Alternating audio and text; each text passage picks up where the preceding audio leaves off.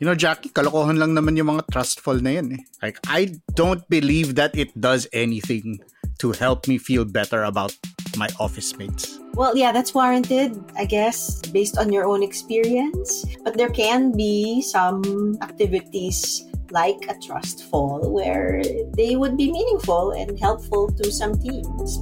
We've seen some of that. Kailangan mo ba ng mas makabuluhang chismisan sa pantry? Listen to more conversations about work, both hot takes and thoughtful takes, with me, Carl Javier, and Jackie Caniza on The Imaginable Workplace. Check it out on Spotify and wherever else you listen to podcasts.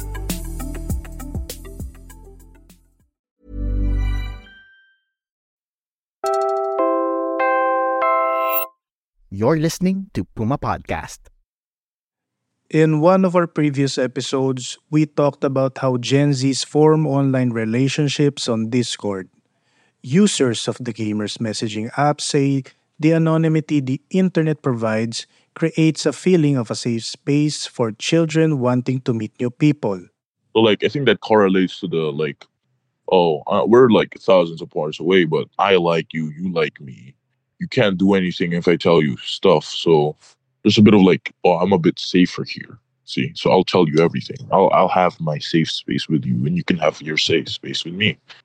But this quote unquote safe space, it's something that can be easily exploited by predators lurking on the internet. For this episode, we'll take a look at internet safety for Filipino children and what our institutions are currently doing to protect them. For Teka Teka News, this is Pidoy Blanco, Puma Podcast.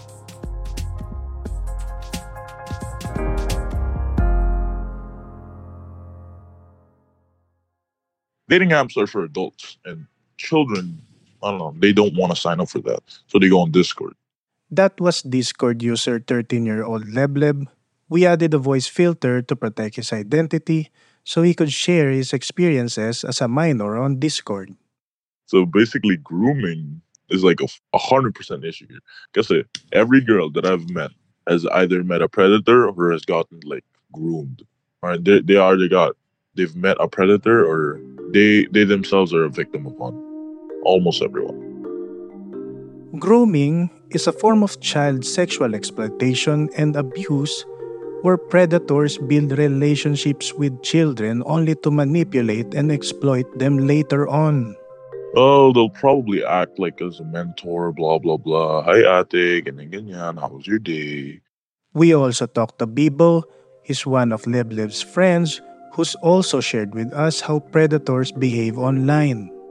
There's there's two versions of them. One's the super nice when you know try to get on their good side, and the other one's just like absolute toxics who just send you know those type of pictures to anyone. He's from online. Don't meet up with him is not enough nowadays. Genuinely, kids nowadays should be taught about etiquette. You know how there are certain rules to the internet or internet safety, like how first rule like you shouldn't tell your age or any personal information on the internet. Like stay anonymous. Now it's important to note here that not every children has the privilege to stay anonymous on the internet to keep themselves safe. We say privilege because at this very moment, there are Filipino children being trafficked from within the confines of their homes, perpetrated by no less than their own parents. Every one of us has been a child. We know the vulnerability of children, especially young children, children like Julene. That was Attorney Reynaldo Bicol Jr., Director of the Manila Office of the International Justice Mission or IJM. He spoke at an internet safety forum to give an update on the situation of commercial sex trafficking of minors in the Philippines. Julene is a real child, although that's not her real name. And she's like many six year old girls. She lives with her mom in a small house. She loves cake and wearing dresses. At first glance, you would think that she is just any typical child, innocent and happy, but being placed in front of a camera took her childhood away. This is just one of the many cases the IJM has dealt with in the Philippines. In a survey of over 3,600 households across the Philippines and using the network scale up method to assess the scale of harm, the IJM estimates that nearly half a million Filipino children suffered in person sexual abuse in the production of new child sexual abuse material or CSAM in 2022 alone. Offenders watch the abuse happen in real time or even direct the traffickers to commit specific sexual abuses against the child. This is one in every 100 Filipino children. We are heartbroken when we think of the real children that are represented in this number. Now, the second main finding of the scale of harm study is that nearly a quarter of, of a million adult Filipinos trafficked children to produce CSAM in 2022. This is 3 in every 1,000 adult Filipinos. IJM study also revealed that the production of child sexual abuse materials in the Philippines remained widely underreported. Attorney Bicol says cultural factors such as the tendency not to meddle in the family affairs of others contribute to why these crimes aren't reported to law enforcement. So this necessitates increased community-based reporting. Community leaders should also seek to debunk the myths that live streaming the sexual abuse of children or selling news CSAM photos and videos is a family matter and is therefore an acceptable way to earn money. The study also noted that sex offenders pay Philippine traffickers as little as 25 US dollars to participate in online child sexual abuse or exploitation. In fact, in 2023, the Anti-Money Laundering Council or AMLC revealed that over 1.5 billion Philippine pesos were remitted in relation to online child sex abuse from mid-2020 to the end of 2022. AMLC's report says that 81% these foreign remittance have mostly come from the US, UK, Australia, and Canada. Which is why, aside from strengthening the community based interventions, IJM also underscores the need for a whole of society approach to combat online child sex abuse or exploitation. Survivors recommend capacity building among local officials to effectively prioritize and address cases, necessitating technical support for local governments and civil society.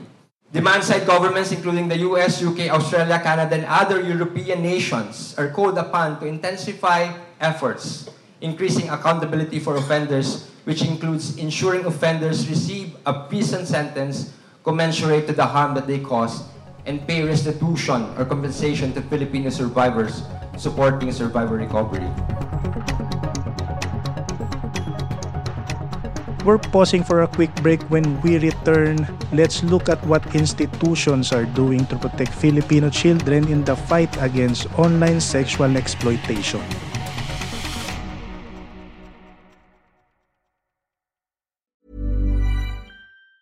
If you thought the only way to get a more defined jawline with natural looking results was through surgery, think again. Juvederm Volux XC is a non surgical injectable gel filler that improves moderate to severe loss of jawline definition and can help you achieve natural looking results with little downtime. Even better, this improved definition lasts up to one year with optimal treatment. No maintenance required. Improve jawline definition for a smooth, sculpted look with Juvederm Volux XC. For important safety information and to find a licensed specialist, visit juvederm.com. That's J U V E D E R M.com. Not for people with severe allergic reactions, allergies to lidocaine, or the proteins used in Juvederm. Common side effects include injection site redness, swelling, pain, tenderness, firmness, lumps, bumps, bruising, discoloration, or itching. There's a risk of unintentional injection into a blood vessel, which can cause vision abnormalities, blindness, stroke, temporary scabs, or scarring. Talk to a licensed specialist to find out if it's right for you. I'm Sandra, and I'm just the professional your small business was looking for. But you didn't hire me because you didn't use LinkedIn jobs. LinkedIn has professionals you can't find anywhere else, including those who aren't actively looking for a new job but might be open to the perfect role, like me. In a given month, over 70% of LinkedIn users don't visit other leading job sites. So if you're not looking on LinkedIn, you'll miss out on great candidates like Sandra. Start hiring professionals like a professional. Post your free job on linkedin.com slash achieve today. So as we always say in the Council for the Welfare of Children, you call the Makabata Helpline 1383 because basta bata, kami po ang bahala. That was Undersecretary Angelo Tapales, Executive Director of the Council for the Welfare of Children or CWC. The CWC recently launched the Makabata Helpline 1383 to interconnect national government agencies and local government units to effectively respond to children's welfare-related complaints. There are a lot of helplines in the Philippines but no centralized public helpline. What the Makabata Helpline is doing is to position itself as the focal helpline for all children's concerns. So if you, report trafficking to us, we will take in your call, make sure it's not a prank, and refer it to the 1343 landline of the IACAT. IACAT is short for Interagency Council Against Trafficking. We can provide first aid because we have lawyers, social workers uh, in the helpline. Before launching the Makabata Helpline, the Council for the Welfare of Children says not a lot of government officers wanted to sign a memorandum of understanding with them. At the core of this hesitancy is the question on the perceived relevance of the Council in relation to what these other agencies are already doing. We had a soft launching last November 2022. We started out with two cell phones, so a social media account, and uh, zero memorandum of understanding with anybody. We wrote a lot of offices, and uh, they did not write us back except for one. That agency uh, office told us that they're not interested to sign an MOU because practically we are, they are already doing that uh, advocacy. The CWC was created in 1974 under Presidential Decree 603 by former President Ferdinand Marcos Sr. As the Council celebrates their 50th year in 2024, they seek to push for the creation of the Philippine Commission on Children to better address the needs of a large sector of the country's population. In the Philippines, out of 109 million, roughly 36% comprises uh, those belonging to, to the child sector, those belonging to the below 18 sector. So if you say the Philippines is a global hotspot for OSAIC and you should also bear in mind that 36% of our population are, are children. When we push for our 19th CWC legislative agenda for children, we are push we pushed for the creation of the Philippine Commission on Children because I think it's fair to say that 36% of the population should have their own commission, right? Another governmental body we will hear from is the NCCOSAEC and CSAEM. It's not exactly a catchy acronym but its executive director attorney Margarita Magsaysay tells us the story behind it. Our office is actually a very young office. So the National Coordination Center against and is actually an office created under Republic Act 11930 so this law actually stands for the Anti-Online Sexual Abuse or Exploitation of Children and Child Sexual Abuse or Exploitation Materials. So it's a long name, but rightfully so because it used to be called child pornography. But that kind of term was frowned upon. But when you say OSAEC and CSAEM, you are actually calling the crime as it is. You're not veiling it under pornography, which can be dubbed as freedom of expression, as consent, but you're calling the crime as it is and giving dignity to the child. The said office is a substructure under the Interagency Council Against Trafficking. They are mandated by law to provide services such as emergency shelters, legal assistance, and medical or psychological services. To enhance intelligence sharing among foreign and local law enforcement, the NCCOSAEC CSAEM is also in the process of developing a database of online child sex abuse offenders and blacklisted aliens. I understand in the United States, when the court um, convicts a person as, um, as an offender, they are required to register. The, the judge requires that person to, be, to register himself. But we can't take that risk here. So um, the IACAT has some sort of uh, memorandum of understanding with the Supreme Court that whenever there is a conviction, they will be informing the IACAT so that the IACAT could update their database. We hope to be also be doing the same. In one of our previous episodes of Gen Z e-dating, we have seen some online communities band together against predators by streamlining reporting mechanisms and even overthrowing the leadership who are complicit. And this community driven approach in Discord is something we can learn from in the fight against online child sex abuse. Sociologist and gender expert Ash Presto tells us more. When it comes to protecting the younger people, whether we're talking about young adolescent girls, young adolescent boys, the queer community, we have to have what we call a whole of society approach. So as we, as we see here, um, you already have online communities themselves um, having collective actions to report predatory behavior online. But that's not enough. You have to have regulatory mechanisms coming from the government, specifically PCW, DICT, etc. And you also have to demand more policies from these applications so that they can also protect their users.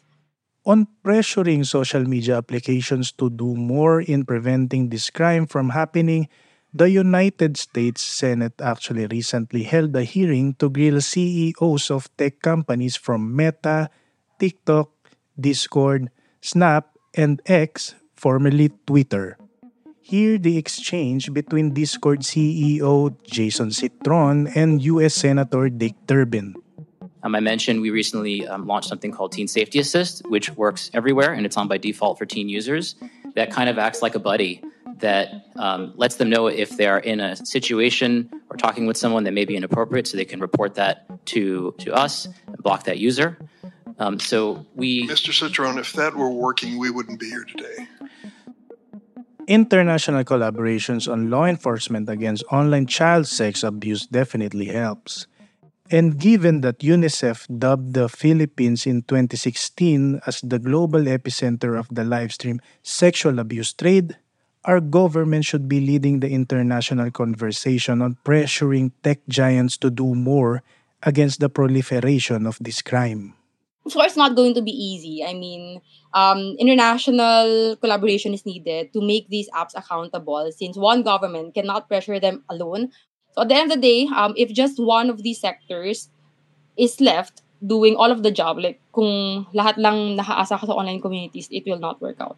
There has to be like a whole of society approach involving all agencies, international, local, national, and of course the community.